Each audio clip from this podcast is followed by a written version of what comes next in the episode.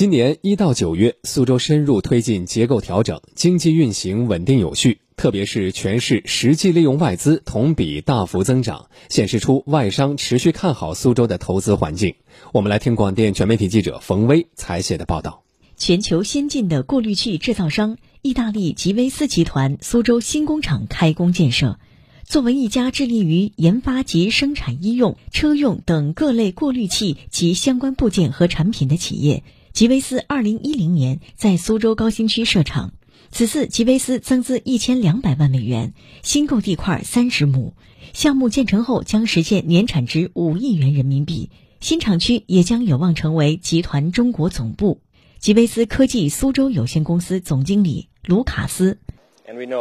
苏州是我们发展的根基所在，我们对中国市场的未来充满信心。通过本次新建厂房，加大投资力度，扩大工厂产能，我们计划5年内实现销售额翻番。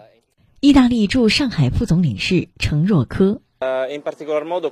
苏州高新区优越的营商环境也是吸引意资企业加大投入的重要原因。我相信在意中两国未来的经贸发展中，意大利将成为中国的可靠伙伴。同样位于常熟经开区的中德常熟新兴产业示范园内，眼下正是一片热火朝天的建设景象。占地279亩的产业园主要规划建设标准厂房、中式研发楼和综合配套楼等，整个项目分2期建设，到2023年3季度全部竣工使用。常熟经开区招商局科员薛周：我们也将利用德国、欧洲的产业资源，引入规模企业、隐形冠军等等，